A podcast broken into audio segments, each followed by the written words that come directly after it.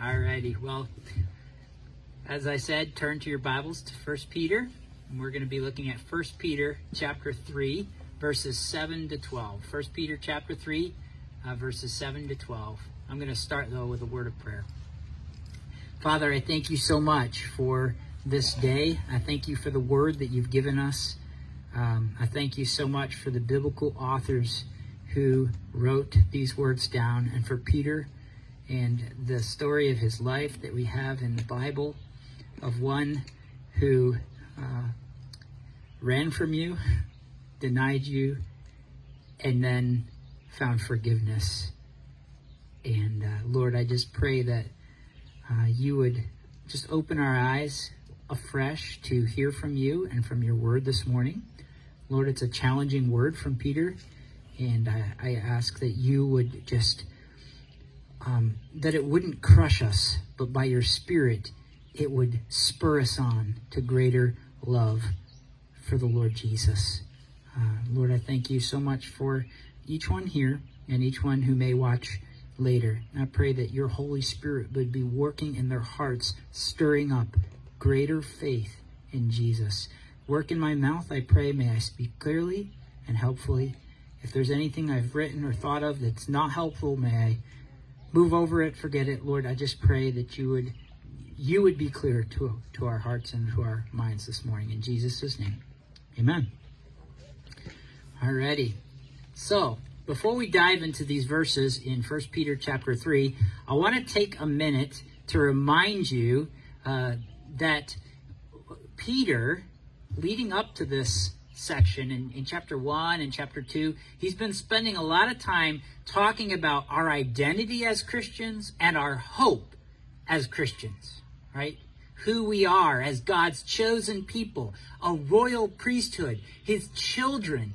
And we have a hope that's imperishable, unspoiled, unfading, that can't be taken away from us. And it's not something we earned, it's been given to us by grace. And so we th- that's who we are. And Peter um, Peter is is talking all about our identity. Now, in the section of the letter that we've been on for the past couple weeks, Peter has been focusing on how Christians, those who have the identity of a Christian, are to live, are to act. And in the section that we've been going through in 1 Peter, the end of 2, and 1 Peter 3, what Peter is not saying, it's important to know that Peter is not saying that you earn the status of being a Christian by living the way he describes. Let's say that again. He's not saying if you want to be a Christian, then you you earn this status of child of God by working hard and being good. That's not what he's saying. If only I could be a child of God, I've got to work extra hard to get there. No, he's saying if you have become a child of God by faith in the Son of God, this is how you will live. And if you're not living that way, you will repent constantly. Like the Christian life is a constant turning from sin to Jesus. And so this is a passage filled with a call for how we are to live as Christians. But know that Peter is not saying this is a way to earn being a Christian. Okay? But if you are a Christian, these calls that Peter is giving will push you, inspire you to live like a true son or daughter of the king. So, um, there's another thing I want to mention before diving into these verses. Peter is writing this letter to Christians who are going through a lot of really hard things. And specifically, they're going through some persecution from people for following Jesus. And they feel, these Christians, like they're not at home in the world. We talked a lot about that in chapter one. They feel like they're exiles, strangers. It's like the world thinks differently and acts differently than them. The world has different hopes and different goals, different ways of viewing money and sex and time and work. The world is is is, is different and, and, and the Christians feel like they don't have a homeland. And their lives are filled with suffering. And when you're suffering as a Christian, one of the things that becomes really precious especially when you feel like your life is falling apart, is prayer. Prayer tastes even sweeter when we are in trouble. Prayer is talking to God. Prayer is talking to God, and the true Christian is the one who talks to God and knows that he is heard. He knows that God hears him. Like my daddy hears me. He hears my prayer.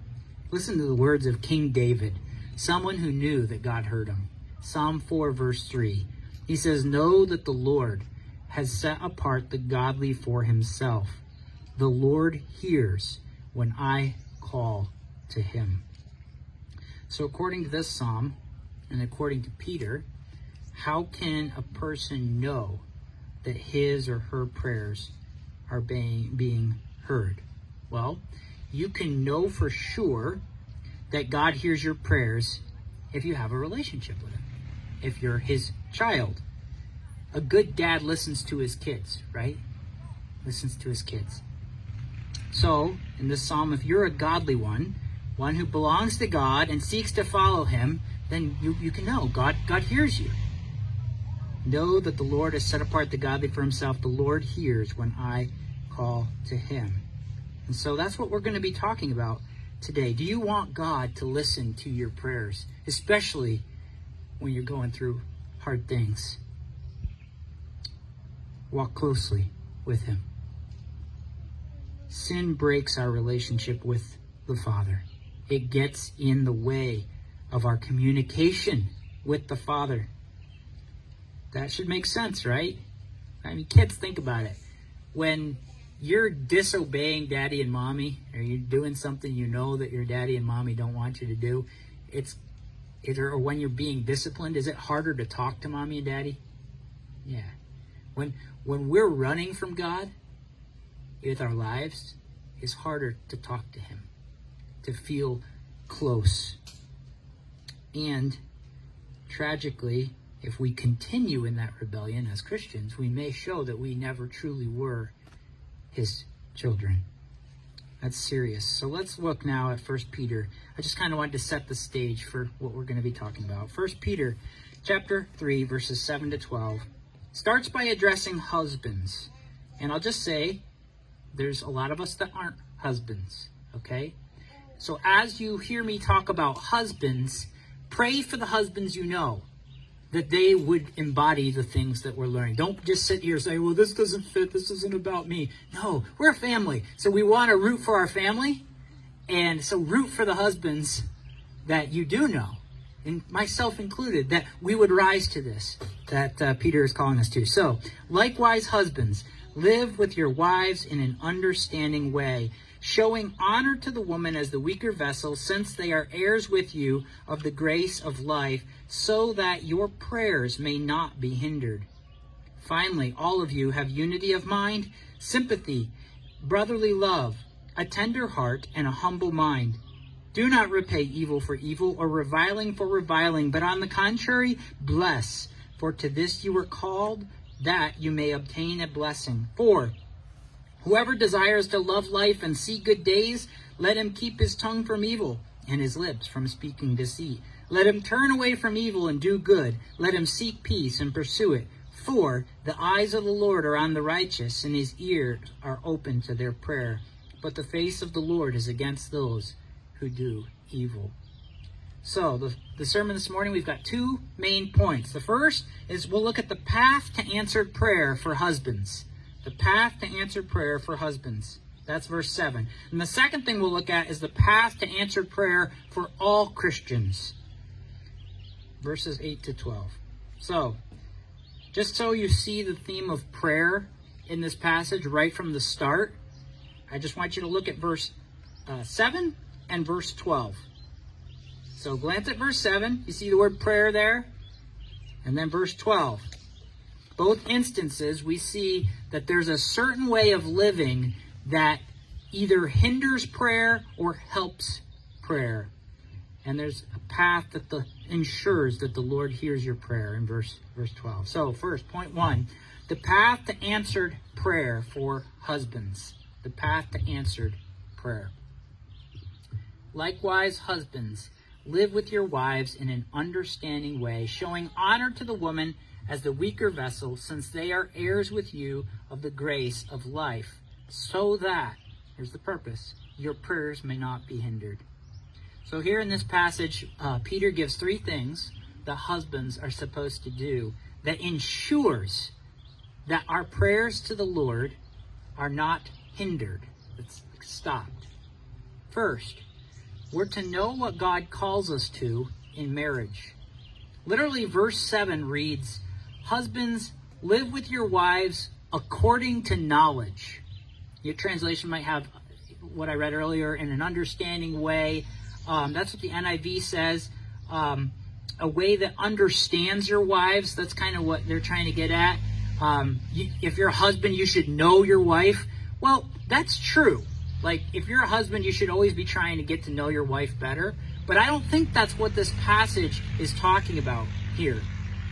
What I think Peter is saying is he wants you to live with your wives according to knowledge, knowledge that he's about to explain, knowledge of how God wants you to live. Don't live like an ignorant person who doesn't really know how God wants him to treat his wife. He just, well, I just do what my dad did. My dad called my, his mom, my dad called my mom an old ball and chain, so that's what I call my mom. My dad called her the old lady or the, the witch or whatever, you know. So that's what my friends talk about their wives behind their back. So I talk about my wife bad behind her back. I grumble about it. You know, don't do it according to just any way. Do it according to knowledge. What knowledge? Well, what God wants you to know. How God wants you to treat your wife. And here's the knowledge. This is God's path for marriage. And that's the second thing that Peter would have us see here in verse 7. Peter says why husbands are to show honor to their wives as the weaker vessel. Now, last week, Brian preached from verses 1 to 6 of 1 Peter 3, and he explained how husbands uh, have God given authority over their wives in a marriage relationship. Somebody has to be the leader. And the way that God has set up society is that we have leaders in every sphere, right? Um, and in marriage, we have leaders. Like parents are leaders of their kids together, right? Would you agree that that's a good thing? That kids don't lead themselves, right? Well, what happens when a husband and wife, they're supposed to be a team, but what happens when they disagree? Well, if it's not a moral issue, at the end of the day, someone needs to lead. And God has said the way that is is it's, it's, it's the men who lead. We Brian talked all about that last week. If you missed the sermon, or for those of you who are watching online, if you haven't heard that sermon, I encourage you. It's on Facebook. Um, listen to that. It's really important. But here, what Peter is doing now is is explaining in verse 7 how husbands are to use their God-given authority. You're the authority. You're the leader. So how do you use it? You show honor. We show honor to people, to our wives, and we show honor we, we show honor to things in life that we we view as extremely valuable, right? You honor something you see as valuable. If something's worthy of honor, it's worthy of me cherishing, prizing, protecting. Like if you honor something, you protect it, right? Um, you don't want its name to be dragged through the mud. Like if you honor a sports team, you might get a little worked up if somebody's bad mouthing the coach. No, he's an honorable guy. Um, all right, that might be debatable, but but we honor our wives as the weaker vessel. Peter says. Now, in our day and age, those are those could be fighting words, right? Is the Bible saying I'm weak?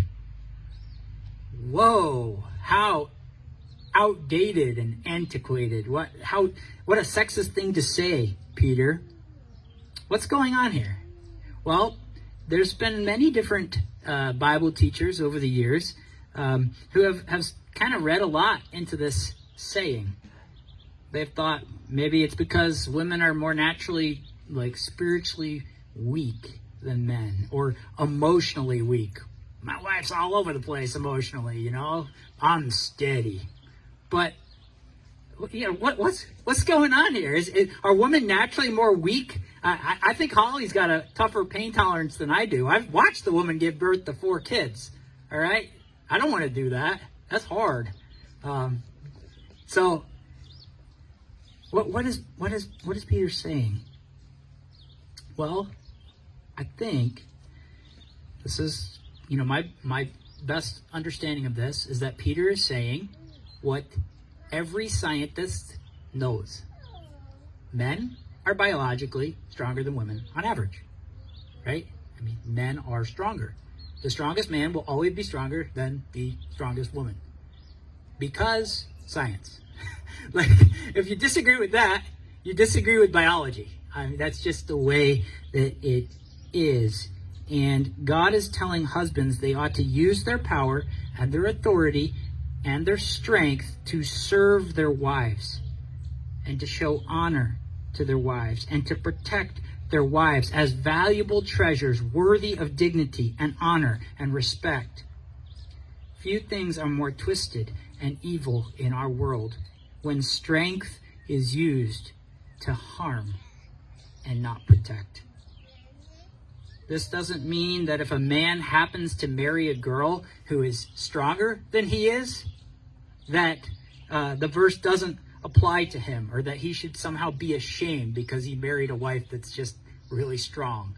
Or, you know, personally, I know I know a man who has um, MS in a, in a highly developed stage, right? And he, he's not as strong as his wife is in the physical area, right?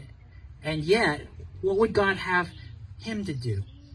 God would want him to use the strength, his masculine strength that he does have, whatever it might be, verbal strength. The kids know when dad enters the room and speaks his voice, right? Uh, use his st- strength, the God given strength he does have as a man to serve and protect and honor and cherish his wife. Strength used to serve. So to summarize what we've seen so far, husbands, if you want if we want God to hear our prayers, then we must live with our wives in a way that is not ignorant of what God calls us to do. And God calls you and I to honor honor our wives in a way that is not ignorant. A great example of this is Jesus Christ. Remember what Jesus calls the church? The Bible calls the church his bride. We're like the bride of Jesus, the wife of the Lamb. And how does Jesus speak of the church? In the Bible, right? And even in Peter, we're his treasured possession, back in chapter 1. Valuable. He gave his life for his bride, even when we were sinful. I'm not going to treat her as honorable. She's worthless. She's evil. Jesus paid for our sin, even when we were sinful, and showed us love and forgiveness, even when we fail. Jesus' love covers our failings. And the third thing to see in verse 7 is that Peter wants husbands to remember that their wives are co heirs of the grace of life. A wife might not be as physically strong as a husband, but she is going to inherit the gift of life in the new creation right alongside her husband. Men do not enter the kingdom of God first. Together, both men and women will inherit the promise of life. Remember how Peter talked about the inheritance? Chapter 1, verses 3 to 4. In his great mercy, he has given us, that's men and women, new birth into a living hope through the resurrection of Jesus Christ from the dead, and into an inheritance that can never perish, spoil, or fade. This inheritance is kept in heaven for you. The, the you here, it includes men and women. Right? In the ancient world, it was the oldest son of the family who would inherit all the dad's stuff. That's just the way it worked. If you were a daughter, if you were a youngest son, you didn't get it if you were the oldest son, the firstborn son, well, in Christianity, the firstborn son of God has inherited the universe. things in heaven and things on earth, whether thrones or powers or rulers or authorities. All things were made by him and for him. And he is before all things, and in him all things hold together. And he is the head of the church, and you know, the firstborn among the dead, so that in all things he might have the supremacy. Jesus is Lord of heaven and earth, and he, by his resurrection from the dead, has inherited the new creation. He's the king. And as the firstborn son of God who has inherited the universe, he will share it with his brothers and sisters, with his family. So we in Jesus together will be like firstborn sons. We are his firstborn children. We are sons and daughters of the promise, and we will inherit the new creation. This is good news. And so these are the things that Peter wants you to know. Your wife is equal to her. You treat her with honor. She's going to inherit the new creation with you, and you need to know this. Don't be ignorant. Treat our wives honorably, not dishonorably. You cannot draw close to the Father with your mouth in prayer while you despise his word and mistreat his daughter in your heart and with your life. That's what Peter's point is. And I'll say that again. You cannot draw close to the Father in prayer if you mistreat his daughter in your heart and with your life. Your prayers will be hindered. The Father will not hear them. This is serious stuff how we live and how we treat other people made in God's image is reflective of our relationship with God Himself. Not just as husbands, though, but for all of us. And if our relationship with God is broken, our prayers will be broken too. The Lord hears the prayer of the godly one, and that's the point of the next section we'll look at. The path to answered prayer for all Christians, verses 8 to 12, and I'll read these. Finally, all of you have unity of mind, sympathy, brotherly love, a tender heart, and a humble mind.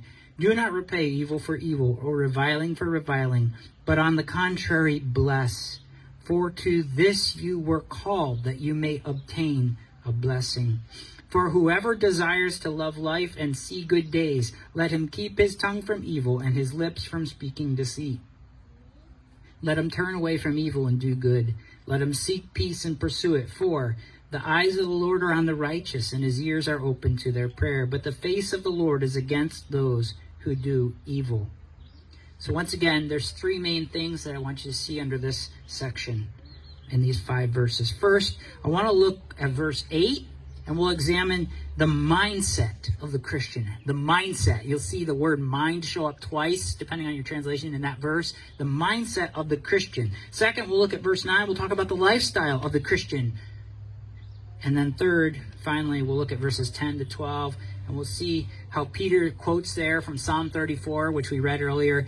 Um, and he tries to, to motivate us to live righteously the motivation for living like Jesus and living in a way that will have our prayers answered. So ultimately, the idea is that we receive blessing from the Lord and the precious knowledge that He listens to our prayers if we live the way He calls us to live. So, first, the mindset of the Christian who can enjoy the blessing of knowing God hears his prayer. Verse 8 Finally, all of you have unity of mind. That's the word mind. Sympathy, brotherly love, a tender heart, and a humble mind. So you hear the word mind twice. It's like a sandwich.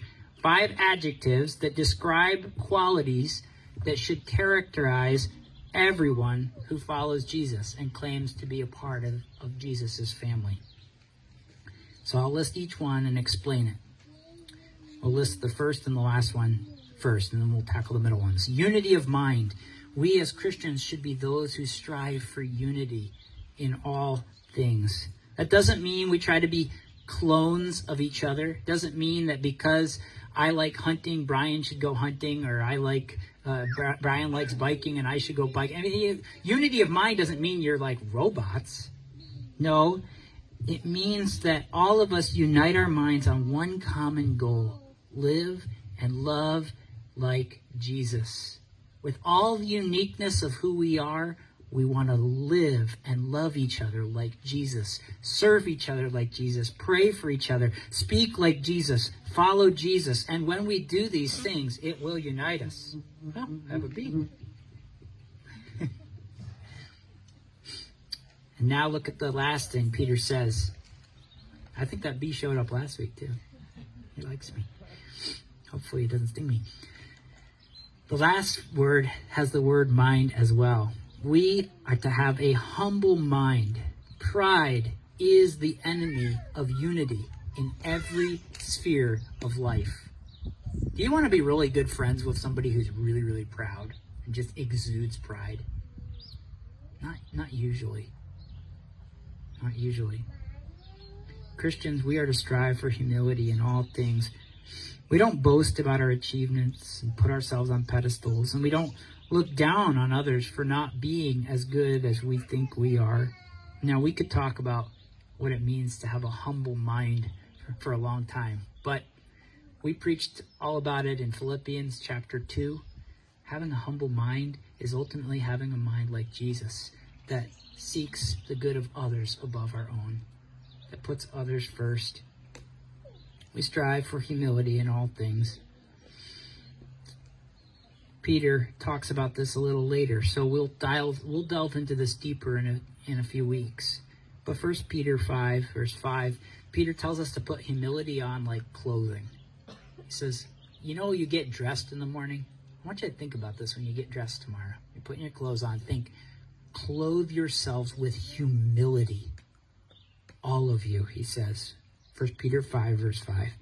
With humility towards one another for God opposes the proud, but gives grace to the humble. God is against the proud. In our text today, this grace that God gives the humble, it is the gracious blessing of answered prayer. We'll see that in verse 12. It is those who are humble in mind who will receive from God the knowledge he hears me he hears me. But his ears are closed to the proud because deep down they think they deserve to be heard. They think that they've earned God's ear. They cry out to him because they think they're worthy of being heard. You should listen to me, God. I'm good. I'm better. I've worked harder than other people. I'm I deserve you to do what I want. But no, God hears the cry of the humble, like the tax collector in the gospel who beats his chest and cries out, God, be merciful to me, a sinner. God hears that prayer. So we're not talking about perfection here. It's not the perfect person that hears, that God hears. It's the godly person. The person who thinks of himself like God thinks of him, which is you're a sinner saved by the grace of Jesus you have every reason to be humble and zero reason to be proud in the Christian life. So we looked at the first and the last quality humble mind, unity of mind, and both of them sandwich in between them three qualities. And these three more adjectives who are describing what they're describing who we as Christians are to be. You see that there in verse 8?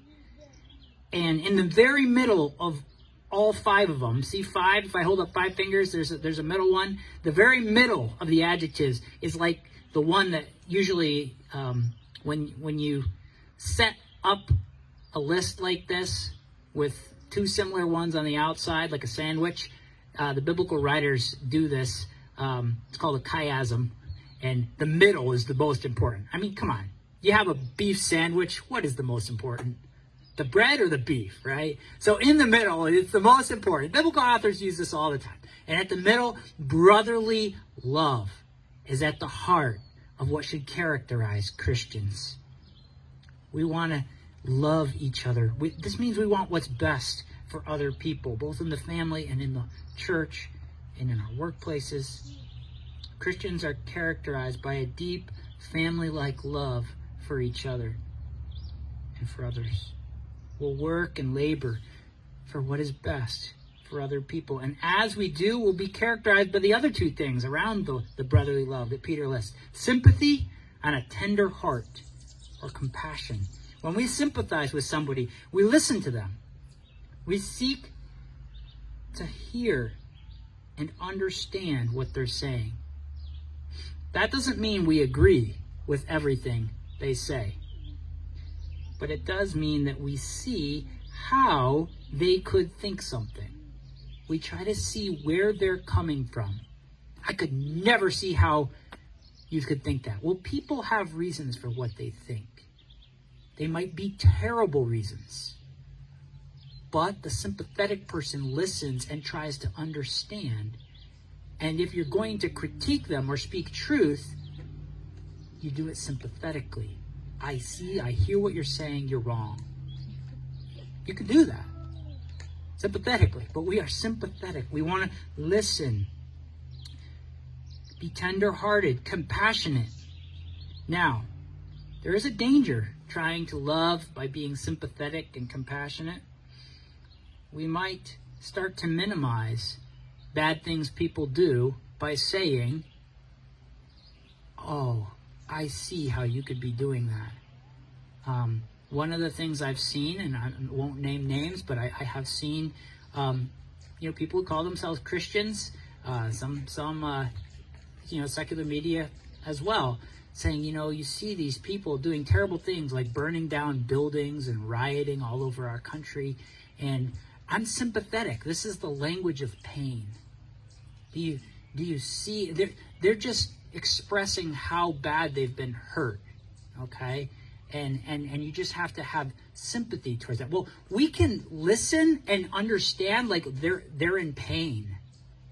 Okay? There's pain there, and we, we can we can try to hear like you know what what they're trying to say and be good listeners and sympathetic and compassionate like how we can say what happened to George Floyd and many, many other examples of, of brutality on our police force. Yeah, th- we condemn that. We can we can say that, but we can also, as Christians, reserve the right to speak truth in love and say what you are doing, burning a building, is wrong. It's evil, and you need to stop. Okay. Evil. Uh, you know, it, you can never, like Paul says, should we do evil that good may result? No, evil means never justify good ends. You want to bring change? Don't do evil. We'll get get into that here in a minute. So you can affirm someone is hurting and still strongly condemn the evil ways that they're acting out in their pain. You know, you can tell somebody who's abusing their children, I understand you were hurt as a child. The way you're hurting your children is evil. And yet, all right, so so I find myself here in the notes. All right. We show compassion to people as Christians. We show love. Ultimately, what is our motivation as Christians? It's because we have been shown kindness and compassion and love by God, a love that we did not deserve and could never have earned. Compassionate people are people who realize they've been shown compassion and kindness. Now let's look at verse 9. Here, Peter outlines for us the lifestyle of the Christian. There is a way of living that all Christians are called to that is utterly unnatural and foreign to what comes naturally to us, right? And it's the way of Jesus, and thus the way of the Christian. 1 Peter 3, verse 9. Do not repay evil with evil or insult with insult. On the contrary, listen to this repay evil with blessing. Because to this you were called, so that, here's your motivation, you may inherit a blessing. What is the blessing we inherit in the letter of First Peter? Well, we've already talked about it. It's the inheritance that will never perish, spoil, or fade. That's what we're called to. So think about what happens when someone hurts you with words. You get hurt by what somebody said. Have you ever been hurt by what somebody said? Maybe I'm more sensitive than other people, but I get hurt by what people say. Okay? Some people, I don't care what people say about me. I don't know. Well, maybe it's because you stop caring after a while because you were hurt so many times. What's the temptation, though? when we are hurt by what people say. We're tempted to throw angry words back. All of us. And so often you walk away feeling good, don't you? Okay? I told them. I said what was right, you know, you say, and you walk away seething with a righteous anger. Ooh, you know, this, this great feeling. But does it ever fix the problem of evil? Not usually. It only perpetuates what has often been called a cycle of violence. We do this most often with words as humans, but you know, an extreme example would be what's going on in many of our inner cities in this nation. Gangs, especially, perpetuate violence with guns. Someone has a beef, they call it a beef. I've got a beef with you. And you swiped my Nikes, so I'll shoot you. I mean, it's seriously little things like that. What are, why are all people, why are the shootings happening in Chicago so often? It's as simple as one kid stole another kid's Nikes. He picks up the gun, shoots that kid. Well, all his friends pick up their guns and go shoot the kid that shot the kid, but they miss and shoot his sister, and his then the whole family starts shooting. I mean, it's a cycle of violence, and it never will stop. So, how do you stop the cycle? Well, naturally, we feel like we'll stop hurting them when we feel like we've made them pay for what they said or what they did. I'll stop when I feel like I've hurt you enough. I've made you pay enough. But they won't agree on what you think is enough. That's part of the problem. And, and the reality is, enough is never enough. And that's where Christianity is so different. We refuse as Christians. We fight to refuse. Sometimes we fail. We fight to refuse to pay evil back with evil. Instead, we bless. And that stops the cycle of violence dead in its tracks. It's how we seek to bring back the blessing of Genesis chapter 1 that was lost to the human race. This is what we were saved for to bless the world to bring the blessing of hope and of the gospel to the world. This doesn't mean that crimes should not be punished by proper authorities. I'm not arguing that the government should not bear the sword for the good of society. That's a whole different sermon. Romans 13 is in the Bible for a reason. But it does mean that as individuals, we do not seek to be the judge and the jury and the executioner of crimes that are done to us. We leave room for the vengeance of God. He will make all evildoers pay in the end. He'll either sweep their sins under the cross if they trust Jesus, or he will make their sins be paid for by them in hell. So please remember that. I'm preaching to myself as well. Next time you want to make someone pay for what they said or what they did, know that if they are a Christian, the Lord Jesus paid for their sins, just like he paid for yours. Pray they repent. Pray they ask for forgiveness for their sins.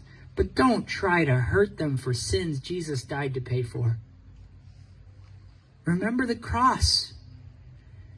He's paying for their sins as he's hanging there. Do you need to make them pay by the way you treat them? And if they don't know Jesus, pray that they come to know him because they will pay for their sins in hell. And it's a terrible thing.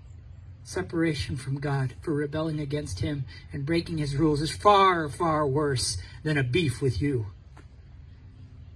We're all born with a beef against God.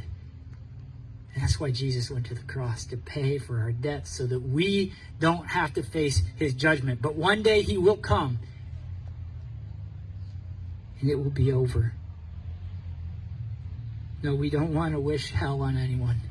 We pray for those who persecute us, like Jesus taught us. We pray that they would come to know the blessing of forgiveness through Jesus. Don't wish hell on anyone. Don't wish the hell that you were saved from on someone that hurts you. To this you are called, bless. And what do we get out of the deal? Blessing that you may receive, verse 9, a blessing from the Lord, which leads back to the final thing to see in these verses the motivation for the Christian. And ultimately, this leads to the main point of verses 8 to 12. The motivation is that you get the blessing of knowing the Lord is for you, not against you, and that He hears your prayers. Verses 10 to 12, I'll read. Whoever would love life and see good days must keep their tongue from evil and their lips from deceitful speech. They must turn from evil and do good. They must seek peace and pursue it. For the eyes of the Lord are on the righteous, and his ears are attentive to their prayer. But the face of the Lord is against those who do evil. These these verses they come from Psalm 34 in the Old Testament that Brian or uh, that Andrew read earlier, and Peter is trying to use his Old Testament verses to motivate us to live the true Christian life. And here in these verses we see there's there's two ways to live. One is the way of the righteous. It's the way of Jesus. It's the way of the Christian who's been saved from their sins, is pursuing the Lord and seeking to live and love like Jesus. But the other is the way of the one who does evil. The one who does evil is characterized here by deceitful speech. Their lives are not ruled by the light of truth. Their tongue traffics in evil. Instead of using their tongue to love others and to spread peace, their tongue, their tongue dumps gasoline on conflict. They don't seek peace with their actions, they make war. The Lord is against those who seek to live this way. His face is against them. But the other way to live is the way of Christian discipleship. We turn from evil and we pursue good. Have you ever pursued something? Have you ever tried to chase someone down? Like maybe you needed to tell someone something and you're just chasing them down. Gary, I know the story that Gary's written. yeah. Uh, pursue. Well, we are to pursue peace. To seek peace and pursue it. As far as it is possible, as much as it depends on us, we seek to live at peace with everyone. And because it's ultimately because we want to enjoy the blessing of good days. The good days the psalmist talks about in the new creation to come is because we want to enjoy the face of the Lord and feel his smile and know his prayer our prayers are being heard by him. So, as we close here, I just want you to think carefully about this. How many people in our world today pray? A lot of a lot of people, right? A lot of people pray. Most people, I think, throw prayers from time to time. But the Bible would say here that if you're not following Jesus, if you're not truly walking in the way of peace, if you're not pursuing truth and love and humility and compassion in all of life, not perfectly, but truly pursuing it, like that's your heart because you've been born again, then the face of the Lord is against you. That is a really sobering message. Your prayers are hindered. We can't soften the words of Peter in verse 12. He's quoting from the scriptures.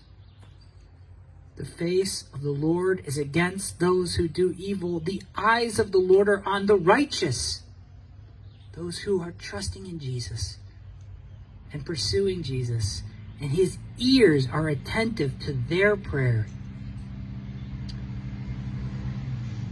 God's ear is closed to our prayers if our hearts are closed to his kingly rule. I'll say it again. God's ears are closed to our prayers if our hearts are closed to his kingly rule. You can't live a life of overall rebellion against the Lord and his ways, a life that rejects his son and expect that your prayers are being heard, or that you'll experience the joy of His presence and the warmth of knowing He's for you, not against you. No, the face of the Lord is against the evil. So I want to read what, what, what should be our response. James, a friend of Peter's, one of the disciples, writes this James chapter 4, verses 7 to 8. He says, Submit yourselves then to God. The Christian life is a constant turning from sin in submission to the authority of, oh God. Submit yourselves to God. Resist the devil, and he will flee from you. Verse 8 Come near to God, and he will draw near to you. You want to feel the closeness of the Lord? Turn and pursue him, and he will draw near. He's not far from any of us, as Paul says. Wash your hands, you sinners. Purify your hearts, you double minded. Double minded means you you're split in your mind. Ah, do I want to follow Jesus or do I want to follow this way or that way? Be single minded. Purify your hearts. Single minded devotion. Draw near to God and He will draw near to you. If you're feeling like God is distant, there's various reasons that that could be. Um, it's not always because we're living in sin. Sometimes God lets us go through a period where He feels distant because He wants us to reach and cry out to Him in the darkness. But I guarantee you, there is one thing that will make us feel distant from the Lord every time without fail. And it's walking in disobedience. Every time. That's why the Lord says, draw near to God, and he will draw near to you. Submit yourselves to him, and he will exalt you. Humble him, and he will humble yourselves, and he will exalt you. The ear of the Lord is attentive to the prayer of the one who pursues him, who seeks to forgive as he has been forgiven, who seeks to love as he has been loved, who refuses to repay evil with evil, but remembers that evil will be paid for either at the cross or in hell, and so we are free. We can stop the cycle of violence. And as husbands, those of you who are husbands, remember how we treat our wives will affect our prayer lives. This is amazing that Peter goes here. It's a big deal. Who is the closest image bearer in your life if you're a husband? It's your wife. And if you love the image of God right next to you, then that's a reflection on your love for the Father. And if you fail to love the image bearer who's closest to you, then you will be distant from the Father. So, my prayer for all of us is that we would hear this as a wake up call to draw near to the Lord, to purify our hearts by faith, drawing near, remembering our sins are forgiven because of Jesus, to pursue afresh with new zeal the God who saved us. Let's pray. Father, I thank you so much for the message of Peter.